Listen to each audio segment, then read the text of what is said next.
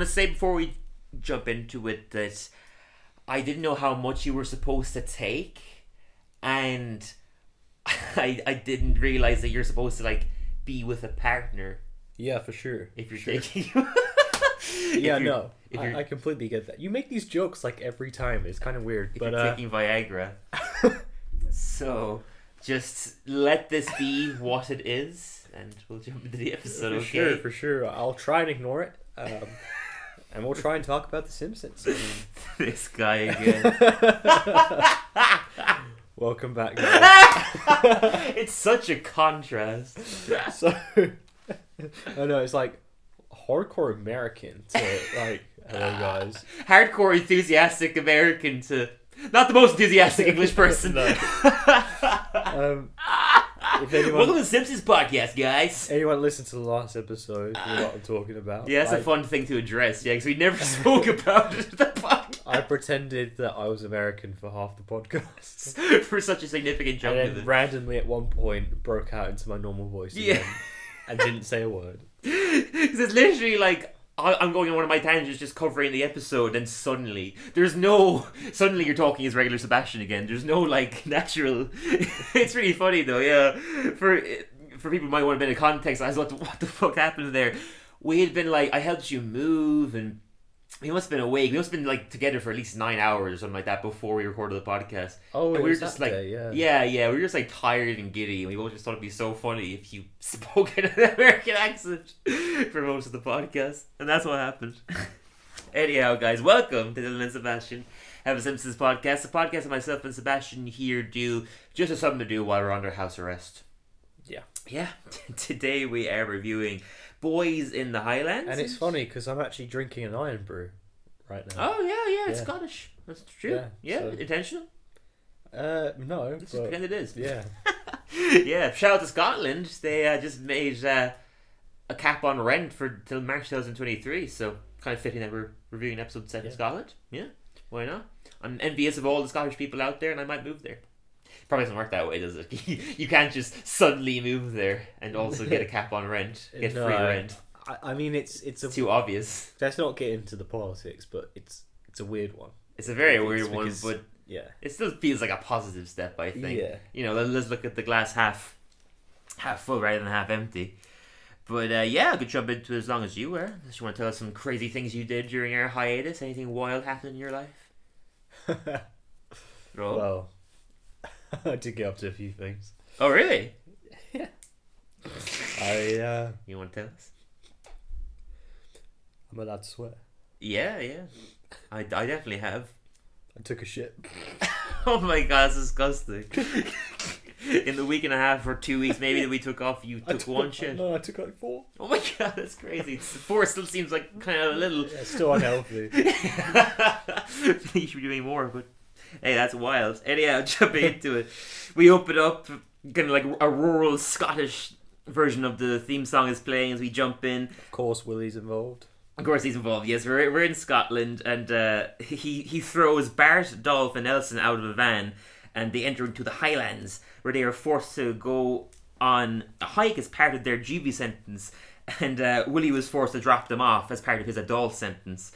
Uh, he tells them they have to go to Ankle Rock by tomorrow noon, and the way and, and, and this involves this helps them to learn determination, teamwork, and resilience. And he also tells them to keep their eyes peeled for the greatest of all treasures. Uh, Straight off the bat, yeah, it really felt like I think just because it was in rural Scotland, yeah, and it was uh, like a little bit darker and rocky and yeah. Very grey aesthetic. It like looked a bit like Disenchantment. The the Matt Groening show. Yeah, Yeah, that's a fair point. Yeah, I can see that. Yeah, yeah. like There's a lot that kind of had a a fantasy element to it, sort of like with like the maps and everything. Yeah. which I really like. I like the animation of that a lot. Yeah, that's true. Kind of had that, that aesthetic going on. I liked it. But yeah, Bart's looking at the map, being like at the map for Ankle Rock, saying, "I, I don't see any ankle," and he just shouts and being like, "The Ankle doesn't care what you see. we then get introduced to the fourth member of their quest, Martin Prince, Uh, his parents drop him off, and his mom reminds him to tuck his shirt in, as the ticks love his squishy I- bits. I actually predicted in my head it was going to be him. Really? Yeah, That's I- cool. They, they were Didn't- like, "Oh, there's going to be a fourth member," and I was like, "Well, it's Bart, Milhouse be too obvious, I Yeah. guess. Yeah. two bullies. It's not going to be another bully who's Yeah. a nerd. It's not going to be Ralph because he just doesn't fit that sort of." Yeah. I so I actually predicted it was going. to That's be him. interesting, yeah. I don't think I predicted anybody, but I think if I was a guest, probably would have been Milhouse, to be fair. But Martin was the best person to throw in. Yeah, exactly. If, if, the if the reveal was it was another bully, it'd be kind of underwhelming. Yeah. He was the most They're interesting always person. in a group, so it was nice to see. Yeah, Two exactly. bullies. Bart, who's like half bully, half Kind of a, know, a, a, a, rebel. a dork. Yeah, yeah. and then a full-on nerd. Yeah, I liked it. it. It was definitely an interesting foursome and it made for a really interesting story rather than, yeah, it was just like the three bullies and Bart or something. This was a really interesting foursome. I like just having Dolph as well. That was an interesting choice, Yeah. I thought, because he's the least developed of It's the three bullies as well. Yeah. Yeah, so I thought that was really cool. But uh, yeah, Ba- Bart, Bart's happy to have someone um, that even he can pick on here, and he like pushes Martin over. He's wearing like a gigantic, like you know, like a backpacking bag. He pushes Martin over, and this like wins over the bully's affection for him. And they set off on their journey, and uh, Willie goes to put his when he goes to start his side job as birthday dog, he's put on like a dog mask. That's one of my favorites of the whole episode. just like cheapest party entertainer. Yeah, cheapest party entertainer money can buy. His catchphrase is literally just "Birthday dog says happy birthday." It's just like the most uninspired party thing you can find. Um, uh, we oh yeah, we had to find out how like how all of them got here, like why they all got a juvie sentence. We found out that Bart got here as he set up a Tide Pod in the town fountain, and uh, he just very, very I, I, I was probably parodying a movie. I don't know what movie. The way the shots are set up and stuff. I'm not sure. No, I mean, I it's, it's, it seemed like it was a, a parody of something. It, it had definitely a classic. It's, it's such a classic element, like sort of story. Yeah, yeah. told, like- finding out how they got here Yeah. later, you know, yeah. Like it, it was sort of like Bart getting his mugshot and then like random shots of what he did to get it, and it does that for all of them basically. Um, yeah, the, uh, Dolph approves of that being like nice, juvenile but delinquent, and we find out that Dolph got here, and also we see Dolph Shapiro in his mug, his mugshot. I'm pretty sure it's the first time we ever got a reveal of his surname, so that was cool. But Related to Ben Shapiro. Benji, oh, maybe kind of makes sense in a weird way. Yeah. That's something they could that's something they could explore in, in future episodes. Uh, we see that uh, while dining outside, Dolph spotted a, a, a woman with a purse, and you think he's about to rob the purse, but instead he just like steals the umbrella stand from the outside dining. And they're all so impressed, and he's like, "What can I say? I like dining al fresco." and we find out that Nelson stole money from Moe's love tester. It just shows him like breaking the machine and taking the money out, and Moe's like hiding behind the bar, so scared. Which is understandable because, uh, like, kids, juvenile kids are actually more scary than juvenile adults. I find. know, I don't know why. Juvenile kids and teenagers way scarier than adults. Well, it's because you know that they're not. With adults, like they have to keep up a certain. Um, they're, they're adults. They have to be adults. Yeah, and they have to keep their rep- they have to be coy about what they're doing and yeah, stuff. their reputation has to be kept. Yeah. Ah, With kids, it's like they sometimes have the mindset, especially like very troubled youth, yeah. that they have nothing to lose. So Yeah, they will that- just do anything. They'll just run in like not hiding Yeah. their face in any way and just fucking take shit. So you know it, what I mean? it's true, and it makes you a part of it as well. Is you get embarrassed because you Mhm. know there's nothing you can do. Yeah, yeah, because it's a fuck. If it's a twelve-year-old, like, what am I to do? them, yeah. yeah, yeah, exactly. You're just gonna screw yourself over, so you're going to have to let them do it. Which I, is, I remember I was in was the, doing. the cinema once. Yeah. and I think they must have come in through the fire exit, but a bunch of kids. you were working in cinema. Like. No, I was actually just watching. Oh film. right, right. This is a while back. Jeez, yeah. Um, I was watching. I can't remember what I was watching, but they all ran in Mm. and they just like were running around the screen. Oh my like- god. And one of them literally it. punched me in the face. Whoa. Yeah, You never yeah. told me this. Jesus. Yeah, he literally punched me in the face. Did you try to stop him or something, that or much, did he just go up to you and punch you? I wasn't expecting. it. I was like, "What the fuck?" And then they all like ran off Yeah, yeah, but you like you didn't you didn't speak to him or anything, and then he punched you. He literally just ran No, up no, and yeah. punched you. Jesus. randomly. Did he go through the fire exit or just leave the cinema? They went back through the entrance to the screen, so they must Jeez. have gone around the cinema. That was Yeah. brave kids. God. I know. Okay. But yeah, I mean, it proves my point exactly. Like they just yeah, have, you know they. they've less to lose. Like as you said, they don't have a reputation to follow. But Yeah, and then, then they ask Martin what he did, and he says that he chose to be here as this extracurricular activity will give him an extra like edge with the most elite boarding schools. great line from Nelson, just Stop being you! we then cut to the house. Uh, Homer goes up to Marge while she's cutting carrots and just whispers like what they should do while Bart's away. He's just like we can't hear what he's saying. Marge is like, "Mm, I like the first two. Uh, the the third one I'll consider. Lisa appears and Gregory line from Homer just ah no problem child. she says that she was wondering if they if they could fulfill her fantasies of being an only child while Bart's away. And Marge is like, "What about Maggie?" And she's like, "Oh, I've made arrangements for her." We cut to her, to Maggie at Patty and Selma's house, and they're flicking through TV, and Patty's like, "Oh, time for a flip this bathroom marathon." And Selma's like, "Oh, Mama loves her terracotta." And Maggie's this little. "Eh." I really felt for her that sigh. Oh my god, Lisa annoyed me so much this episode. Really, she was annoying. I mean, But, purposefully. yeah, obviously I knew that Yeah, was the point. she but- really is an eight-year-old in this Yeah. side story. Like she's not intelligent at all. She's a proper just child who craves more attention. Yeah. You know what I mean? I think- it really annoyed me. She was annoying. Yeah, I, I think like the most in recent seasons. Anyway, this has been like the most that she really, really was her age. You know, for sure. she does not Yeah. showcase any intelligence. Really, she is just a child. She always wants- acts older than Bart. Yeah, exactly. In this one, she's definitely less mature than Bart is in his story. Like, but uh, yeah, she asks for their undivided attention for a few days. And Homer just straight up goes, "No." And Marge's just like, "Homer, of course we will."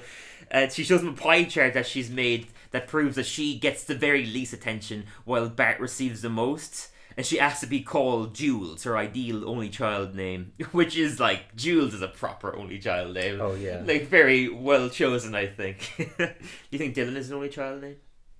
no. No. Oh, Yeah. really? I feel like it is, but maybe it's because I am. Yeah. I am. You Dylan. have only child energy, Yeah. No, of course I do. but yeah. uh, I wouldn't say it's a only only child name. It's a popular name, isn't it, in Ireland?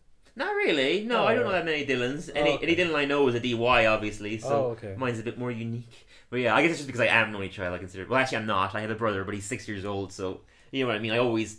I, for 18 years of my life, I had no siblings. You, so Yeah, you basically are. yeah, I'll always exude the energy of an only child. In your most important years of like Yeah, like up I never lived with my yeah. brother. You know what I mean? So I love him, but like it's always going to be a different relationship. I always compared it to it feels like I'm his uncle. Yeah, You know, like that. because I'm that fun older relative who comes home sometimes and takes him to the cinema or to the water park and stuff. You know what I mean? So it does feel like I'm his uncle. Obviously, when we get older, we'll be able to. You know, go for drinks and stuff like that. We'll get closer that way, but it, it does feel like I'm his uncle right now. That was a very Irish thing to say. We'll go for drinks and Yeah. then we'll get close. when he gets about ten. yeah, you have to be at least two dishes before they can really handle their drink. Handle the big fat Guinness. But yeah, um, what is she? Oh yeah, she's her, her first order as only child is to is to play horsey, and the two of them just start like reluctantly neighing, just like. "Nyeh." At the end of the day, just really creepy, like with their lips flail Yeah. as they're neighing. Oh yeah, we we cut to the, the, the, the four boys, well, Bart, Nelson, and Dolph, all chanting. Very good little tune. Just who still sleeps in mommy's bed? Seymour Skinner. Who wears a toupee on his head? Seymour Skinner. This felt like such a like season one. or That's very true, actually. Yeah. Chant they'd sing. It's like something you'd see in Bart General or something. Yeah, Yeah. it's so true. Uh, Bart goes, "Who kisses Gary Chalmers but Seymour Skinner?" And then Martin goes, "Who does his best with budget cuts?" and he's like, "Okay, I got this one, guys." He just punches himself in the stomach. Um, they, they didn't find a goat, and Nelson reckons that it that this is what Willie was talking about when he said like keep, keep your eyes out for the graves of all treasures, which is obviously goat. and um, he's like, oh, that, that, that, this is what that janitor guy was talking about. Which I like. That makes sense. That, like, they don't quite know what Willie's name is because you wouldn't know the name of your school No, janitor. yeah. You know, that's a little detail. Uh, he, he says like he's, he's gone to many of these quests before. That th- th- there's always something they have to take with them for the end of the journey. So they grab the goat. Oh yeah, B- Bart then insists on calling him Axel, but Dolph says that that name is reserved for Axl Rose, the god of heavy metal. And he's like, oh yeah, but this dog eats metal. And he grabs Martin's bag and just throws out like canned food, and he's just like saying everything that he throws at the goat as he eats it. He's like, oh, "My food, my smoothie shaker, my gravity calculator, my Nighthawks." uh, Bart says uh, maybe they, they shouldn't like maybe they should let Martin keep some of his stuff. And, and Nelson's like, "Oh, you're not the bully we thought you were." A, a cult-like group appears, the demanding that they give the goat back. It says give, them- the goat or they'll take their lives, and they, they flee with Axel, and they, they- they run away. Did you notice that like they, they hide somewhere as, as the cult drives on, and you can hear Nelson just going. No. No, he's he's he's like worn out, but he's saying "ha ha." That was just such a good I little didn't even detail. notice that. I loved it so much. It's like just he's so like he just says "ha ha" all the time. It's like embedded into him when he's worn out, not laughing. catchphrase, Yeah. yeah. he's going. I love that, and a great line as well from Nelson. Just Oh, great. We finally meet someone cool and they want to chop us in half. They find a canoe, and Martin's like, "Good for our good fortunes, a canoe." But but Axel won't get into the canoe, and uh, Bart wants to keep him safe. But Nelson declares ghost before hose, or sorry, it isn't. It's like bros before goats, isn't it? Yeah, that's the joke. Is bros bros before goats. So Dolph and uh, Nelson set off. Uh, but but Bart, uh, Bart stays with Martin, who says they could uh, he, he could always do with getting a bit more time on his uh, his fat bit. And he's like, "Oh yeah, you're in luck. the The other side of the lake is uh, just eight kilometers away." Bart's like, "Oh yeah, it's my lucky day." We then cut to uh, Marge, Homer, and Lisa playing. Why is it like I feel like Lisa and Bart are like opposites? Yeah, that's very episode. true. Like, Well, I mean- Bart protecting the animal. Yeah, actually, he, he's not smart in this episode, but I guess he's a bit more like determined and like he, he's not he's not as Tries to do the right thing. yeah yeah for sure. He's not as dumb as as, as Bart usually is. Like His it- intentions are never bad either. Yeah, they're just a little bit warped and they're flawed. Like, you know, he's being mean to Martin in front of the bullies and stuff like that, Yeah. but he still has good intentions, that's true. Whereas, like you said, yeah, Lisa is a doofus in this episode and has pretty bad intentions. Like, she's just putting Martin Mm-hmm. Through yeah. torture just for her own benefit. But yeah, we got to them playing Suffragette Monopoly. and she's like, "Here's the board." Homer's like, I, "I didn't even know we had this." And she's like, "It keeps getting lost in uh, in Bart's board games." We just hear Bart saying, "Here they are," which is a funny gag. I, I I knew I wouldn't, I couldn't write it all down, but I took a screenshot of all of Bart's board games. So we had Never Sorry instead of Sorry, Pranksters of Catan, Soda Land, Video Game, the board game, and my favorite one, Connect One.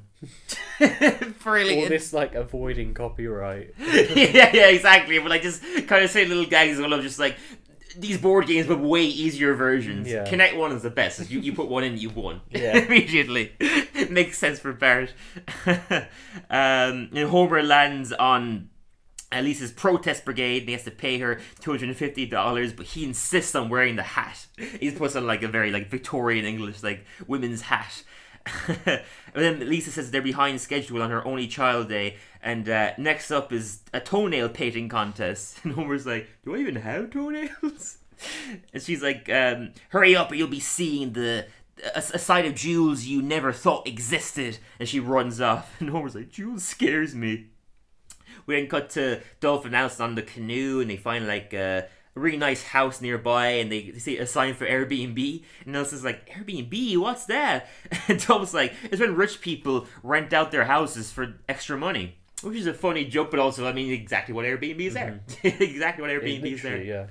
I saw my favorite comedian, Mike Birbiglia, do a show at Leicester Square Theatre recently, and he made such a good observation about Airbnb is, is that most of them don't even have bees anymore, as in breakfast. True. Most of the ones I've been to in the past, I would say, year and a half, there was no breakfast. I've never gone to an Airbnb with breakfast. Never, exactly. To me, it is just a, a, like a place you rent. If the place rents out, which is fair enough, but when you think about it, that title is false You never advertising. get breakfast. It's air, bed, and breakfast. There's never breakfast ever. That's like so true. I did go to one recently in Cork before they had like a really big platter, which was really nice. They set up like it was like fruit. Yeah, sometimes they leave you like a plate of biscuits or something. yeah, yeah, that's their breakfast. You had bi- Yeah. bi- biscuits and maybe a bit of tea or a bit of coffee. yeah. But this one I did, they had like poached, not poached eggs, boiled eggs put out and stuff like that. And like, you know, it was kind of bare minimum, but it was far more than any other beer, Airbnb I've gone to in recent years have done. yeah, literally no breakfast. But uh, th- th- they get into gowns and uh, they light a fire and they're dining al fresco, which is like Dolph's favorite thing apparently. so stupid. We then cut back to uh, Bart and Martin. Martin tells Bart that he's not allowed to watch Itchy and Scratchy, but he does watch uh, Caillou, a Canadian educational program about a bald man discovering the world around him. he asks if, he asks Bart if he'd like to come to his cousin's house during the summer, and Bart lashed out at him, being like, just because they both like Axel doesn't mean that he likes him and uh, he's cat he's King Stink, but Martin's just a loser. and he says they have nothing in common and they can never be friends. This whole bit wasn't even really there wasn't even really a joke there, it's just him lashing out at Martin and giving Martin a reason to go on a tangent he goes on Yeah. shortly. But we then cut back to uh, Homer, Bart, or sorry, Homer, Marge, and Lisa. We see Lisa's like scoffing down ice cream, and the sound she is making as she is scoffing down the ice cream made me feel so uneasy. It's, it's like a big gigantic like tub Ben and Jerry's, not actually Ben and Jerry's, but you know what I mean, like that, that much ice cream, just going. "Mm, mm, mm, mm, mm, mm, mm." It's so gross because she's like chewing the ice cream, Yeah. which will obviously give you an intense brain freeze. And oh, just the thought of like doing that. And um, Marge tells her to take, take it easy, but she's like, "No, Bart usually eats it all and leaves me none, so I'm going to eat all this ice cream." and she goes, "It's time for only child beatboxing." And Pretty, pretty good little only child beatboxing. I could relate to it. She's like, room to myself becomes a womb to myself. A solitary tree in this only child family. Not lonely, but singular. Ya dig? Okay, okay, okay. Next activity. and Homer's like, "Hey, we didn't get to do my part of the poem." And again, I couldn't write it all down, but I took a screenshot. So ridiculous. He just he, he shows this piece of paper and you just hear Marge going, mm. It's just another rapping potato by Homer J. Simpson. There was once another potato, the son of rapping potato. He rapped really, really good with all of his heart, and then who cares? He was famous. That's Homer's Homer's poem about another rapping potato, a tomato. I loved it. um, and then, and then Lisa declares that it's time for Daddy daughter, Daddy daughter piggy piggyback, and she she or Homer picks him up and she immediately throws up all the ice cream on him, and she's like. He's like, it's a great line. It's okay, honey. My best night's end in throwing up to you. Made me think of something that literally only happened while I was home. Is it's such a thing that when you were a kid, you don't go to the bathroom. You just throw up. Yeah, You know what I mean? yeah. While I was home, I remember I, I woke up at like it was just me, my brother, and my stepdad home. I woke up at like half seven in the morning. I could hear them talking. But it was on a Sunday, so I was like, why would they be up this early? I, I didn't think much noise. Went back to bed. Oh, w- Got up the next morning. Like my stepdad, like, why what were you guys doing up that early? Basically, the, the, he, he stays in the same bed as him. He, he he woke up to just his son throwing up all over him. Gross. He he had he had to throw up again, so he told him to run to the toilet. He didn't manage to make it. Threw up all over the bed. Imagine waking up to just vomit all over yourself and all over the bed. So I mean, Nightmare. it This is why me. you don't have kids. yeah, it reminded me why I never want kids, but also shout out to any parent in the world. I mean, I mean, every parent has had it, like that their child is thrown up in them. God bless you, because vomit is, I mean, I think the most disgusting thing in the world. Imagine having to clean up off yourself and off a bed, like it's, I, I was it's not even your vomit, which makes it more disgusting. I was always told about when I was like two years old Mm. on an airplane. I like threw up on my family. I don't remember. I actually, when I was thirteen, no, twelve, Yeah. twelve or thirteen, Uh, I threw up on my friend on a coach. whoa! But I didn't. I didn't. I wasn't like aiming. It just. Oh, I know, it just went happened. everywhere. oh Jesus! Yeah. Are you still on speaking terms? Yeah. Yeah, okay. Okay. That's good. It didn't ruin your friendship. But yeah, I mean, nothing's worse than. Very hard to, you know, go back to being friends with someone when you've thrown up on them. that, that, that's a, a bit Jerry Seinfeld Yeah. had. It's very And true. To be honest, it's it was the worst kind of vomit because Ew! the only It was reason chunky. it was uh, because for some reason, even though I get travel sick really easily, Yeah. I ate a whole tub of sour cream Pringles. Ew! oh, it couldn't be more gross. Imagine sour cream Pringle vomit. Ah! that Oh my must smell. Because imagine the smell of vomit anyway. Yeah, I know. And then mix that with sour cream. Ew! That is so disgusting. I'm gonna be able to eat sour cream Pringles again, and they're my favorite Pringles. Oh, that's so gross. I can picture exactly what the vomit looks like. It's like kind of pasty white. Oh, that is gross. Oh man, moving on. yeah, plenty of vomit stories out there. But um, yeah, Homer says the line about his, his best nights end in throwing up, which is also true.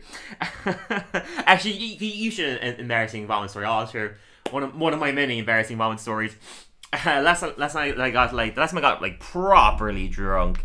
I did that comedy club in Clapham that you've gone to with me before, and just got obliterated. uh, got, got on the train home. Why So- did you get so drunk? Um, I remember it was Valentine's Day. And I think I, I was feeling kind of like I'm single. you know, I was in one of those moods. Classic. Just got obliterated, mate.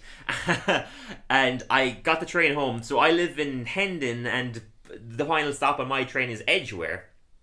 So I, I fell asleep and I woke up and I just heard this station is Edgware, and I got so like shook by that that I literally got up, threw up all over Oh, the floor of like the I train. didn't even know this. Uh, No, I never told you a story. Okay, throw them all over. I was probably too embarrassed. The floor of the train. I never knew that. I mean, Was it makes sense. there? No, there wasn't. I never knew, but it makes sense. The, the final train cleaners come in and they clean before it goes back. So I had to like watch them clean my vomit, but they didn't see me do it. So when they came in, they were like, "Oh, for God's sake!" Like I kind of looked like, "Ah, you know, that's Oh. ridiculous. Oh, fuck that guy. Yeah, what? I saw him. He just got off. Basically, I was like, "Oh, what, what a disgusting man." I bet you looked so obvious. Probably Like so drunk, sitting there like, oh wow, that's that's gross. Yeah. You still got a bit of vomit on your chin. I fucking probably did. I definitely reeked of vomit. but um, yeah, they cleaned up the vomit. It, it was stupid. I, I, I threw up because how shook I was that I missed my train home. But like, it goes back. Which, which I didn't realize in that moment, which is what caused the vomit, basically. Also, the, the alcohol, obviously. But yeah, that's my most recent throwing up story. but yes, uh, where the hell are we? Oh yeah, so the, the Dolph and Nelson, yeah, they, they they find the house, and uh, we we cut back to them. The the the cult catches them, and uh, they tell them that the the other two have the goat, and they they, they toss they toss Martin and uh, sorry Nelson and Dolph into the basement, and they're like, Let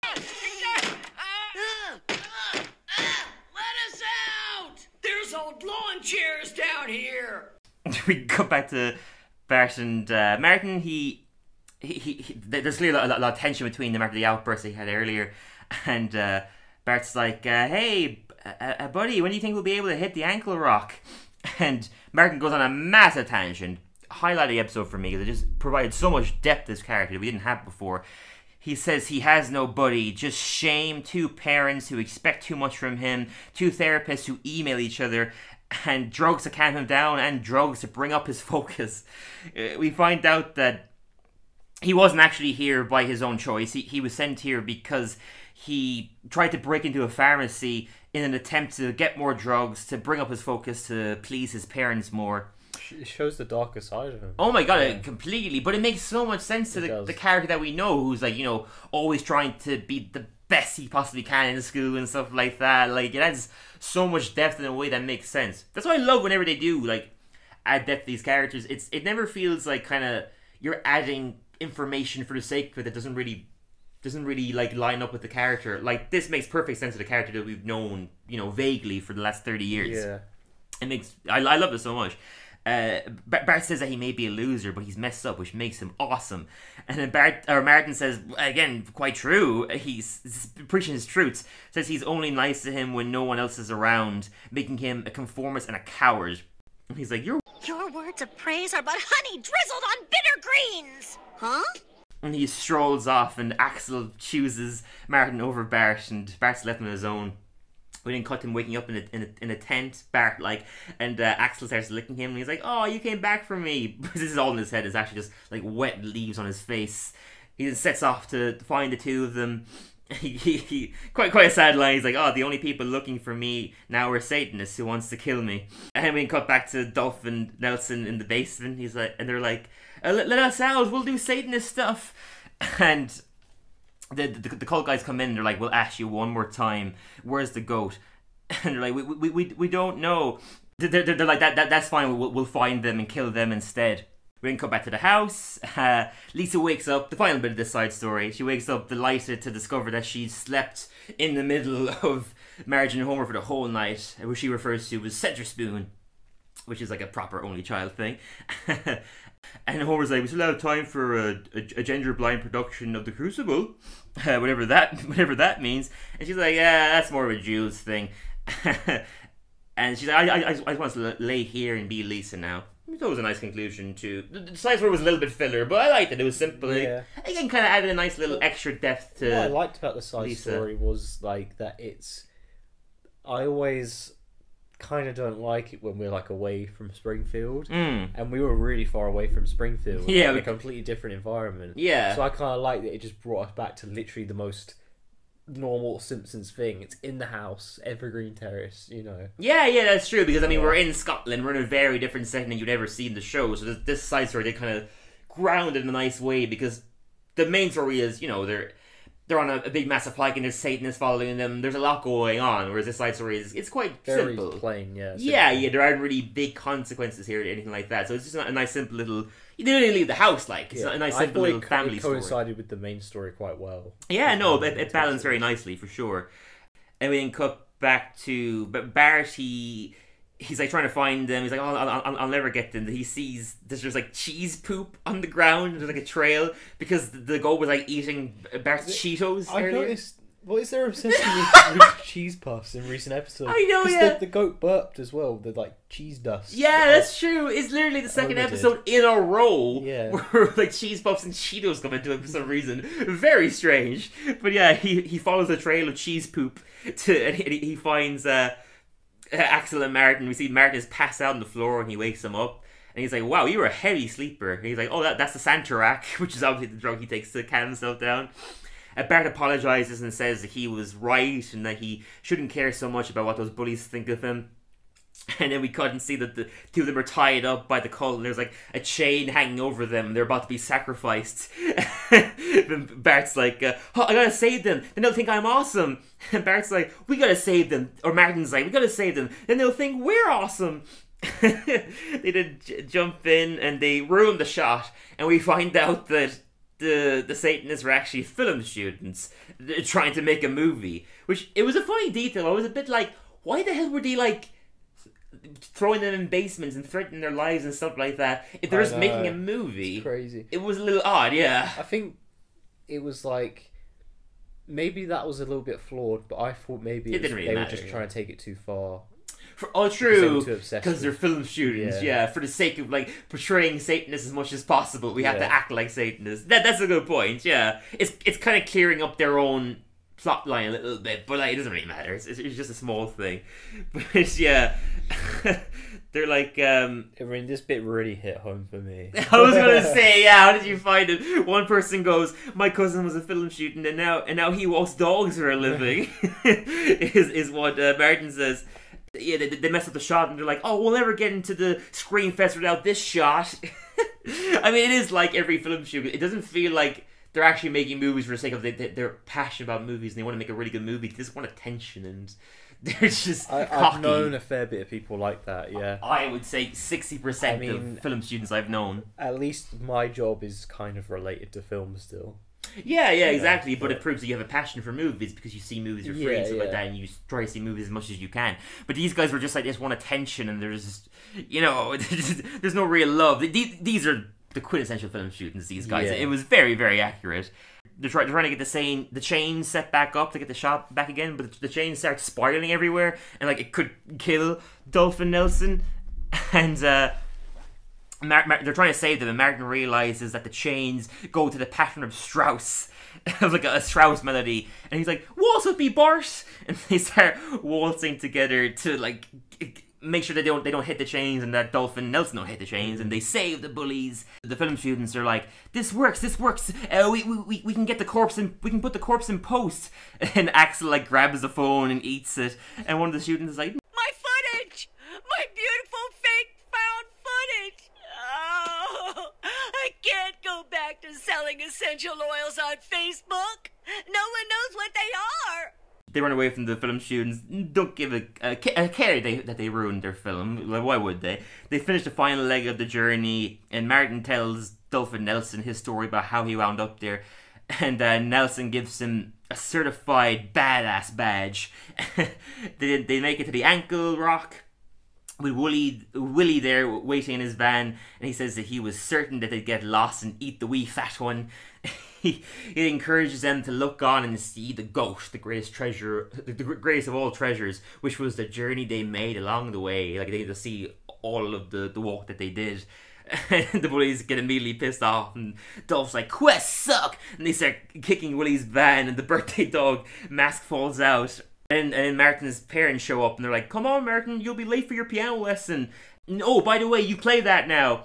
And now and like, I love it. He's like a badass now. He's more certain of himself. He, he says that he's a bad boy, and bad boys go in the van. And if you don't like it, take a pill. And they drive off into the sunset with with Axel's head sticking out the window. And yeah, I thought it was a nice little way to close out the episode. We then get our final tag. We see the family back at the house, and all is back to normal. and like you see Lisa looking at her laptop, and Snowball comes in, and Homer's like, "Oh, hello, kitty," and Snowball just starts attacking Homer. and he's just like making no, oh my god, ah, help, help, no one's taking any notice. Bart comes in skateboarding naked, and Marge starts running after him. She's like, don't don't maybe get Willie again. and Homer's like, is anyone seeing this? No one's seeing any knows he's being attacked by the cat. And when you see Lisa is looking through photos of herself, Marge and Homer, it just says like only child memories, and she's just like living in that memory basically while all this insanity is happening around her, and everything's back to normal basically. I thought it was a nice way to close out It the was. episode properly. Yeah, yeah. Final final feelings, final yeah, summary. no, I, I really like this episode. Very fun episode, yeah. I, I think it's like a lot like going on in a good way. It's obviously nothing special, but it's definitely one of the better ones so far. I thought it was really solid. Um, Yeah. I really, really liked it. I, Hmm. I thought it was a great story. One thing I really wanted to talk about, Mhm. which I feel like probably will not go like people are, probably aren't talking about much with this episode or The Simpsons in general. Sure. But this episode, I noticed it more. Yeah. The editing, Yeah. like the Yeah, editing good was really cool. I really liked the way they flicked. They like had the, the map So good. of them yeah. like going to places. yeah. and just all the cutting. it- Like it really made the pace really good. Yeah. Um, I feel like people usually wouldn't praise editing in animations full stop just because No. it's not something you'd think of. But obviously, there still has has to be an editor editing animation. Yeah. And like, yeah, whoever they are, amazing job. and some of the animation styles were really cool. Oh yeah, I love the animation of just the Highlands in Yeah. general. The, the the Airbnb was really gorgeous. The animation there was really cool. Yeah, it just looked great. There was clearly a, an extra bit of a budget put in this episode. I, I liked the great. story. I feel I feel like the side story left something to be desired. Like it was Yeah. it was fine, but I think they could have added something more and maybe got Maggie a bit more involved Yeah, coming back to her, Patty and Selma's a bit more would have been funny because for sure. I, that I was would a, have liked a that. funny bit, and I was like, why don't we just see a bit more of this? A little bit more, yeah, yeah. It doesn't be. It doesn't have to be like a third, like a, like a second side story, but like a, every now and again, cut back to seeing what, what she's doing with Patty Yeah. and Selma could have been fun. Because we hadn't seen sure. them for a while as well. No, it's so true. Yeah. Apart from that, uh, that one where they're like, "This is the dawning of the age of Oh, who gives a crap." yeah. That terrible little song in Lisa's belly. Yeah. Um, but the main plot was really good. Very solid. I loved seeing all those characters together again because it's Yeah. been a long time. and it was an interesting force. Um, bringing on what's the name of the bully? Dolph. Dolph. Yeah. Bringing him in was an interesting shout. choice, yeah, because the obvious one, the obvious one would have been Jimbo, Yeah. And it's uh, Kearney, like the bald one, would have been the second most like better known bully. Dolph is at least developed there, so I thought he was the, the coolest one to put to throw in there. Definitely. Mm. And I, I really liked. Um, I just feel like we built on characters that we hadn't seen in a while. Totally, Um, and characters that we that we don't get that much of. like I wasn't blown away, and I wasn't like, oh, this is this is amazing. I was Yeah. really hooked, but it was good, and Mm. I I feel like it was a solid episode. yeah, So seven point five. seven point five. Yeah, fair. Yeah, uh, close enough. I I gave it an eight. I really liked it. Also, I said it was a very fun, adventurous episode. Lo- loved the setting. I love the foursome of Bart, Dolph, Nelson, and Martin. It was cool to see Dolph in a leading role, but the highlight for me had to be how much this episode builds and expands on the generally blank canvas of Martin Prince.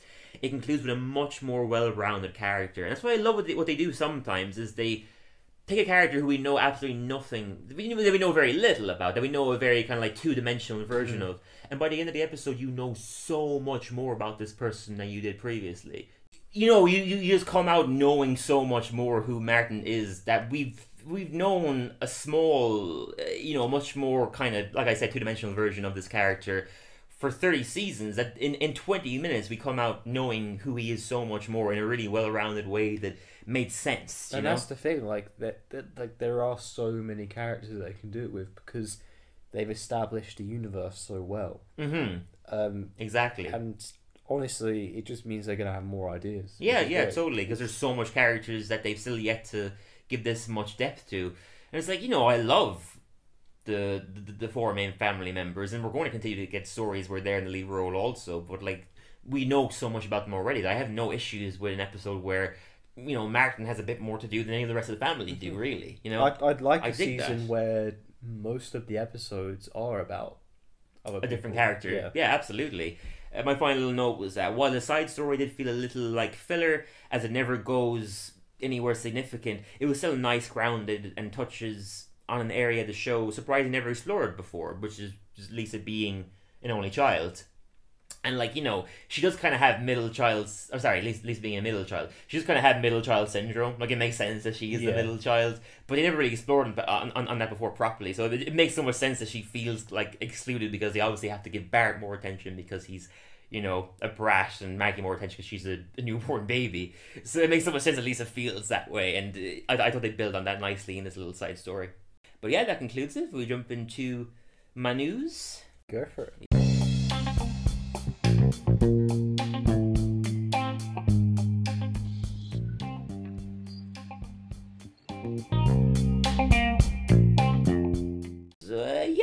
News this week. The, the show made a very, very funny appearance at the Emmys uh, last week.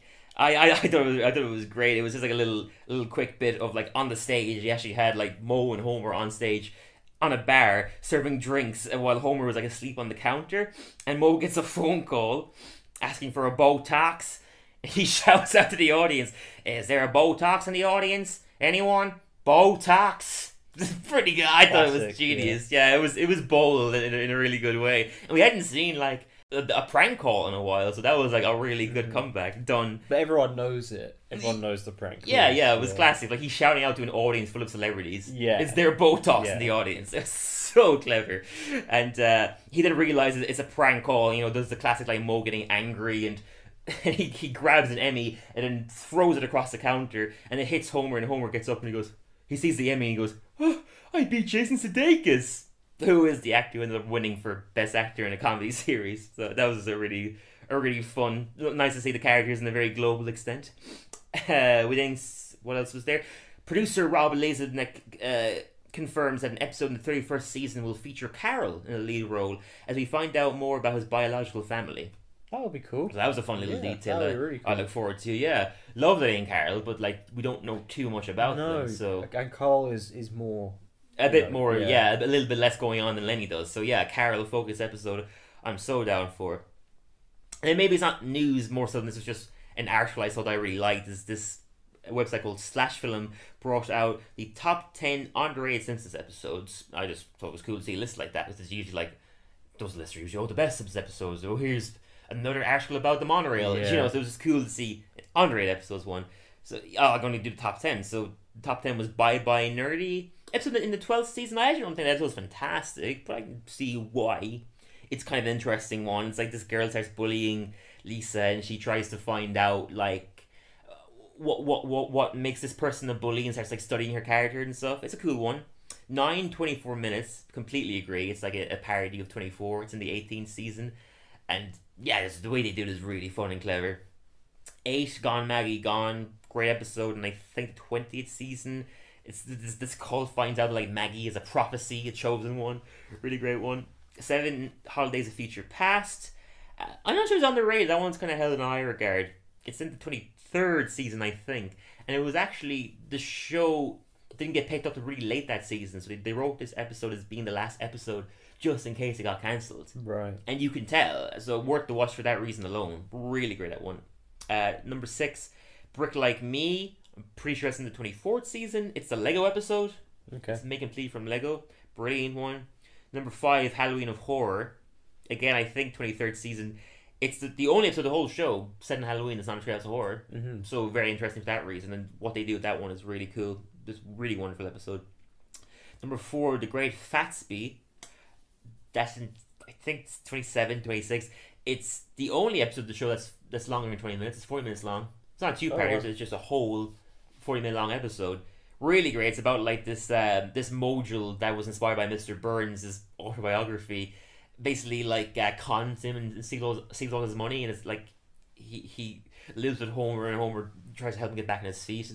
Solid, like Homer Mr. Burns episode, so good. Uh, yeah, definitely super underrated, especially considering it's forty minutes long, so they put the extra work into it and didn't get a whole lot of praise. Number three, Barthood, amazing episode. I think it's also twenty seven. It's like the movie Boyhood, but Yeah. it's, it's Bart. It's it's a there's a really intense scene in that episode where him and Homer have an argument. It's it's really really good. Number two, Working Mom. I'm surprised he is one on the list, but it's a really nice one. It's, it's in the 30th season. RuPaul's in it, and Marge takes up drag. And when I first heard about it, I was like, "This sounds really lame." But it ended up being a really wonderful, like a really wonderful episode like, about Marge, like finding yourself more, and kind of like a message about like you know being your true self and not caring about what people think of you. And it, really, really wonderful episode.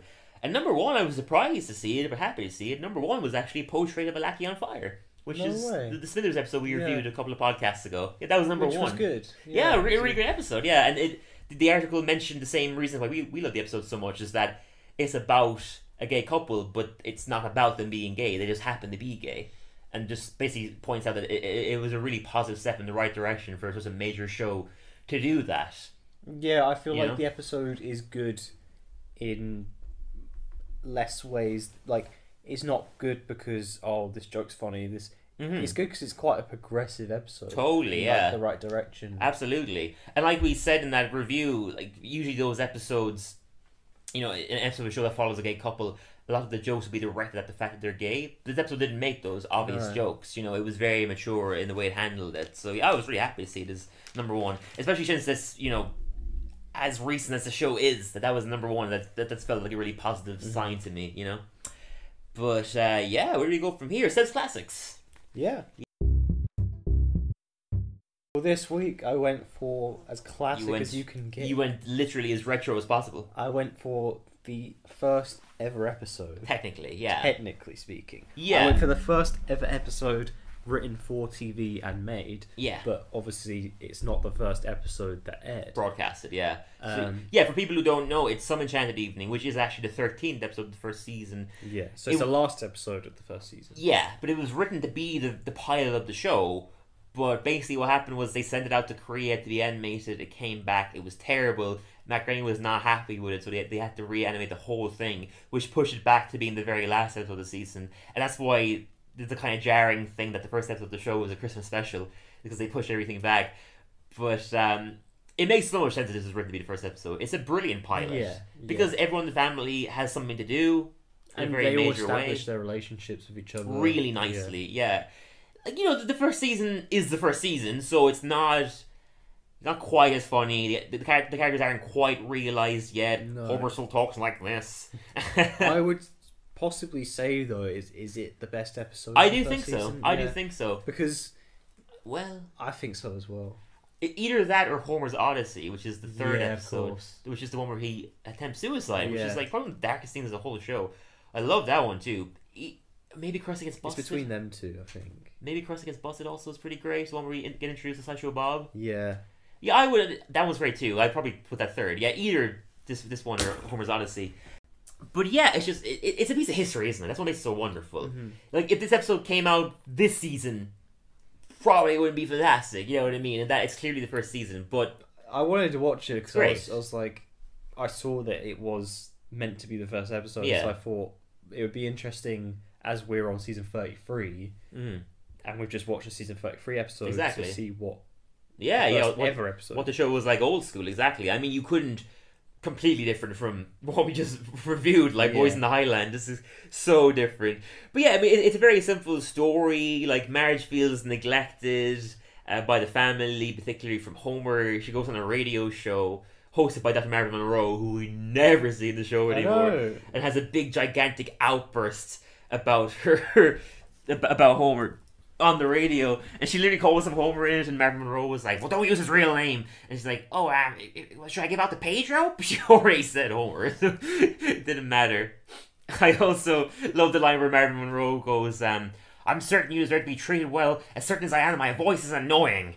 it's like they were so self aware of that character Yeah. immediately. Even, even the first season, they were Yeah. self-aware. The first ever episode, they were aware of that character. Wasn't the first episode he was in? The first episode was a few episodes earlier where they go. But it was the first one written. Oh, sorry, you're right. You're right. Yeah, as soon as I am, my voice is annoying. Sorry, yeah, good, good point. Yeah, they knew that he wasn't a very likable character immediately. But yeah, and, and then then from there, like, there's a great scene where Homer is in Moe's, and again, like, first first time technically that he's ever in Moe's establishes that relationship quite well. Even though Moe's a little bit off because he's like giving him good relationship advice, which would Yeah. never happen in the We've got, show now. Obviously, black hair Moe. Yeah, yeah, we got that too. But we do get a great little bit where he's where Homer's like, Marge's gonna leave me. Well, actually, he's like, Marge's gonna leave me because she thinks I'm a pig.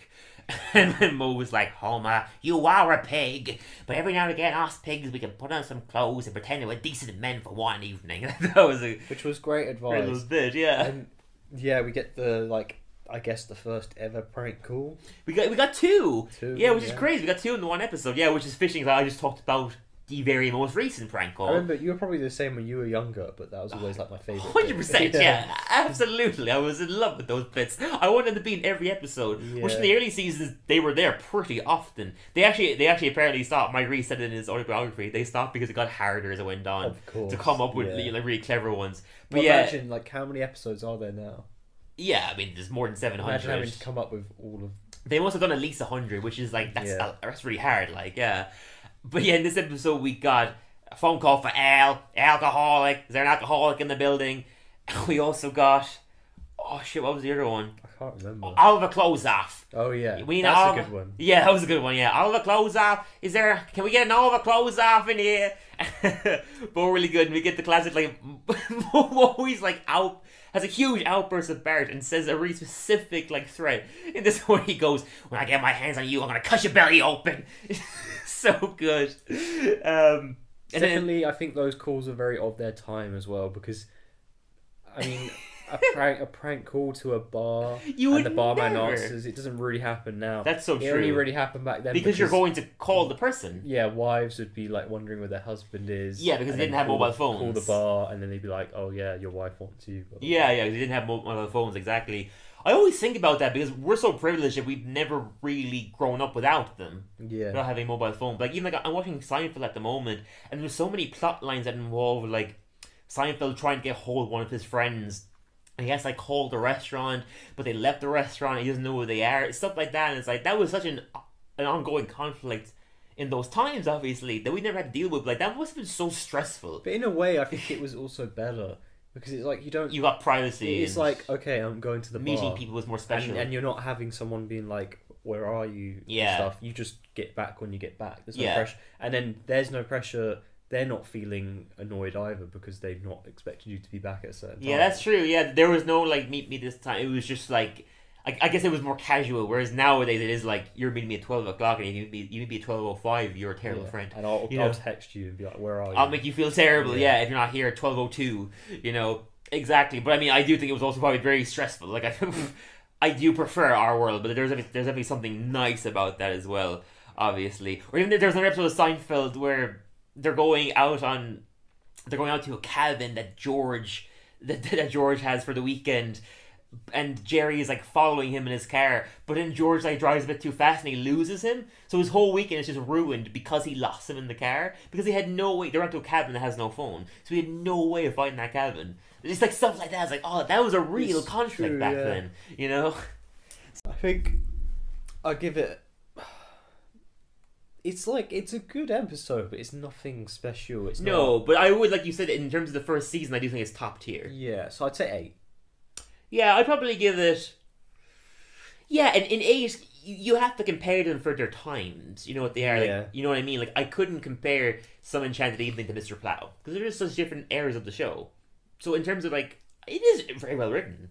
It's a very grounded. it- It's not like laugh out loud funny for the most part. There's some good quotes here and there, but it's a very, it's an interesting piece of history. I love these characters so much, so it's so cool to see just how well they utilize all five of them in the 1st episode, including Maggie. Like Maggie ends up being the one who sets the, oh, sorry, who who um get, gets them to take the babysitter bandit out. Yeah, I I I I'd give it an eight as well. Uh, Penny Marshall as well, their first ever guest star technically Yeah. plays the babysitter bandit. She does a great job in in that part. Great little like the first ever like really stupid thing Homer does is they go they get back to the house after they're like I love that their their side story is so humble after like Homer comes in with the flowers and the and the box of chocolates being like, I love your baby. the rest of their, of their evening is just them having a really nice time. while- Basically, yeah. yeah. While the kids are like, I like that that was the main plot, and then it sort of turned around. That was the side plot, and now the main plot is the babysitter. yeah, yeah, exactly. That, that was actually, that was done really well for sure. But it's so, so great that the first really stupid thing Homer does is he gets back and they see that the, the, the, the babysitter is tied up, but they don't know about the babysitter bandit thing, obviously. Yeah. So they, they tie her up and they, they, they let her in the car. Homer pays her triple what she was owed. And she's like, do, do me one favor, Mr. Simpson, keep an eye on that boy. And he's like, you know what, you're so right. You know, this one time, this drives off, and we see, like, the FBI show up, and Bart's running up, being like, "Good, they're, they're, they're, they're right here. She's in here. Follow me. And Homer grabs him and is like, what do you do this time, boy? And they find that he, that, you know, he, he let the babysitter bandit free. And he, he immediately rea- realizes what's going on, and he's like, Oh, um, well, you know, it, it was a bit of a struggle, you know. I, I had my hands on her, and uh, she just managed to get away. He's trying to make himself out to be a hero. Like, but if she ever gets her, if I ever see her again, she'll know better not to mess with Homer J. Simpson. you see them. It's a nice little classic Simpsons ending. Is them watching him on the TV. It's kind of embarrassed. Great line from Marge being like, "Look this way. If you." manage to raise three kids who could hog tie and, and and beat up a grown woman. You must be doing something right. And he's like, ah, I guess you're right, Marge. yes, that's a nice little ending.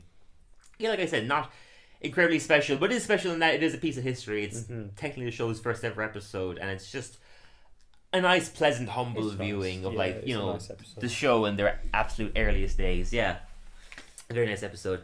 Moving on. Everyone's favorite. Well, we had the impressions first. Yeah, Okay. you meant the quiz, didn't you? Yeah. No, Quivia. Quivia, yes, of course. But we have uh, my my impressions first, so you can probably assume who I'm doing this week. You're Who has the most to do in this episode? Who I haven't done an impression of yet? Have you done Nelson yet? No, no. I couldn't do an Nelson. Martin. Martin, yeah. So, yeah, as as we always do, it's four quotes. One is not Martin. Guess who? Guess what the quote is. So, number one. Heart to the tale of Nelson and the boy he loves so dear. They remain the best of friends for years and years and years. number two. Oh, don't make me run! I'm full of chocolate.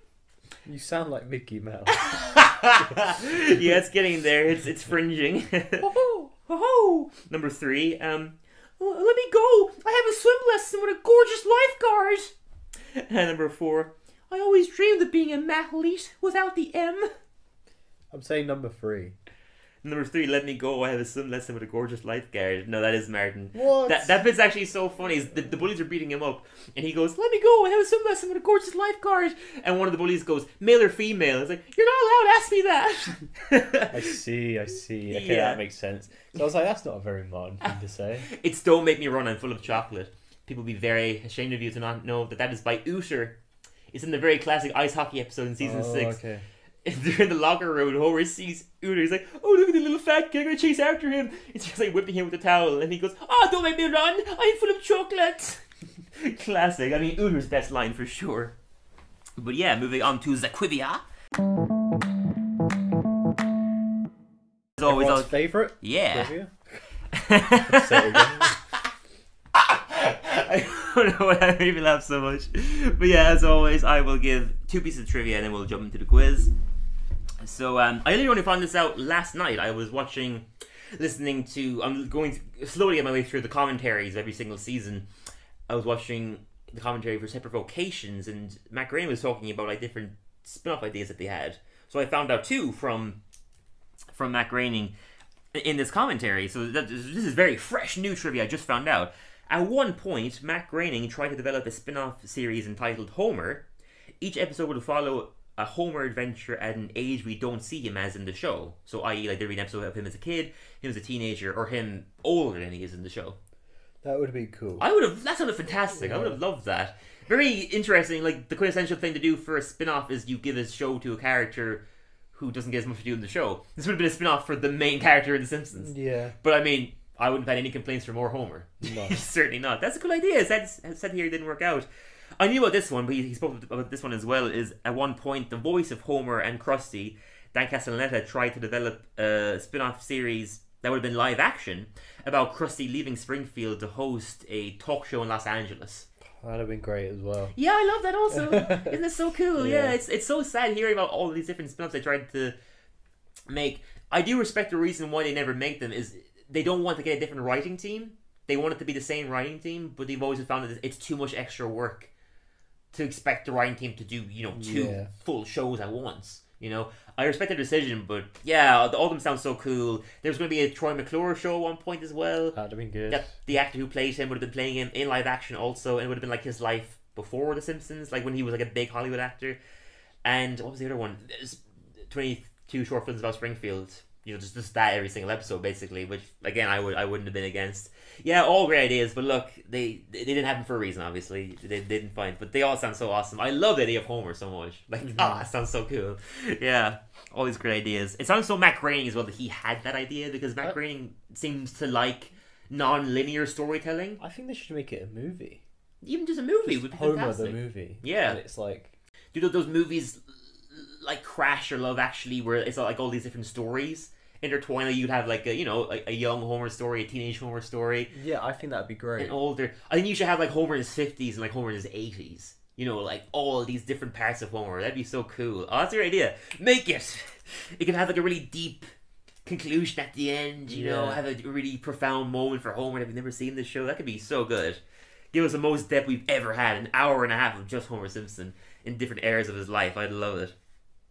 You could you could go you could j- jump into his alcoholism, his relationship with his father, and his mother. You can his stupidity. You can explore all these in like a really deep extent. I, I think that's a, I think that's a winning idea right there. We should go to Disney Plus and pitch that right now. They probably thought about it. I, I don't know. That's kind of specific. Yeah, I guess. They might have thought of doing a whole movie of just him as a kid or something, but like one that like intertwines stages. different yeah. parts of his life. I think that would be amazing.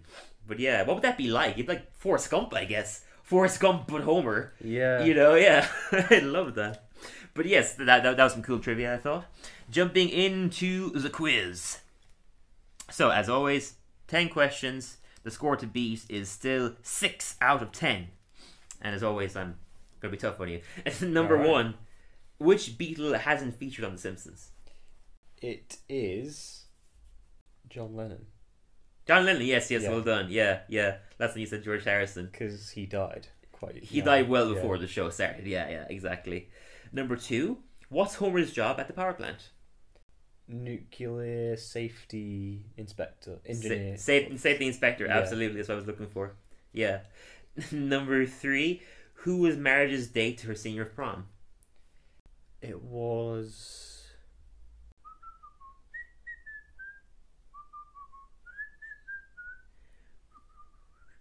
I'm not giving you a hint here. I'm just Oh, okay. filling some dead I air. was- Sorry. um, was it The sing. It Moe. was a little Spanish flea. No, it wasn't Moe. Barney? Nope. Who was it? Artie Ziff. Oh yeah. Yeah. Number four, what's the name of Ned's store? Oh my god. Leftorium. Leftorium, Yes. well done. He got it. I almost Nice. gave up then. I was like, wait, no, I know. Yeah, yeah, you got it. Cool. Number five. What's the name of? I think I got your score wrong this there. Yes, I did. Yeah. Sorry, I'm correcting myself. Number five. What's the name of Homer's barbershop quartet? Uh, oh my god, I don't know. I can't remember. I'm sorry. the Be Sharps. That's yeah, okay. Be Sharps. Number six. What's Martin's surname? I've said it several times throughout this episode. Just testing if you were listening. Can I get a hint? The monarchy. you definitely know. Martin King. Close. Martin Queen. Close. Martin Prince. Yeah. I'm not giving you that answer. Yeah, That's too long. I was too kind there. but you got there anyway. Uh, what's the name of Mr. Burns' teddy bear? Number seven. I don't know. That's fair. That's very specific. Bobo. Yeah. Number eight. Who voices Homer's brother Herb? Danny DeVito. Yay, nice, yeah. Number nine. What's Moe's surname? Moe Lester. no, um, is he something Jewish? I, I guess it kind of sounds Jewish. I, I don't think he is Jewish though, but Basinski. mm, like not terribly far off. But no, give up. Is it Bukowski? Bukowski. No, no. Okay, That'd be good too, though, because he's Bukowski vibes. Szyslak. Szyslak. Moe Szyslak. And number 10. Who did Principal Skinner nearly marry? It's a new question for you. A lot of these were actually old ones. Let's say Selma. No, that would be good. That'd be a Uh, good I'm story, not though. sure. Edna Krabappel. I was gonna say that, but I was like, it's too obvious. So I Yeah. didn't say No, it. no. Don't, Oh, doubt, don't what? doubt the I should obvious. just gone for my gut. Don't doubt the obvious. If when it that comes to a meant I quiz. was one off six, then I'll be really annoyed. I'm afraid you only got four. I was on a roll at the start. At the start, yeah, I was always doing so well. Then you dropped. Now you only got four. Let me just let me just fact check myself here. You got the Beatles one. You got Homer's job at the power power plant. You didn't get Marge's date. You got Leftorium. You didn't get the Be Sharps. Yeah, you didn't get the Be Sharps. You didn't get Martin's surname. Yeah, you didn't get the teddy bear. You got who voices Herb. You didn't get Mo. Yeah, you you, you got four. Yeah. Damn. But it felt like I did well. I felt like I you did well. Yeah. I know. I think you got so much so close to each other, but yeah, unfortunately, you only got four, kid. You had some good guesses, and you got you technically got Martin Prince. But And I should have got uh, Principal Skinner's question right. You should have. Yeah. If I was nicer to you, you would have gotten six. Yeah. Let's put it that way. But I'm only giving you four. anyway, guys, that concludes it. My erection is coming down, so I think it's time to bring this to a close. Okay. Thank you as always for listening, and we will touch right, base. guys. Thanks for listening. soon. See you later, bros. See you later, guys. Bye.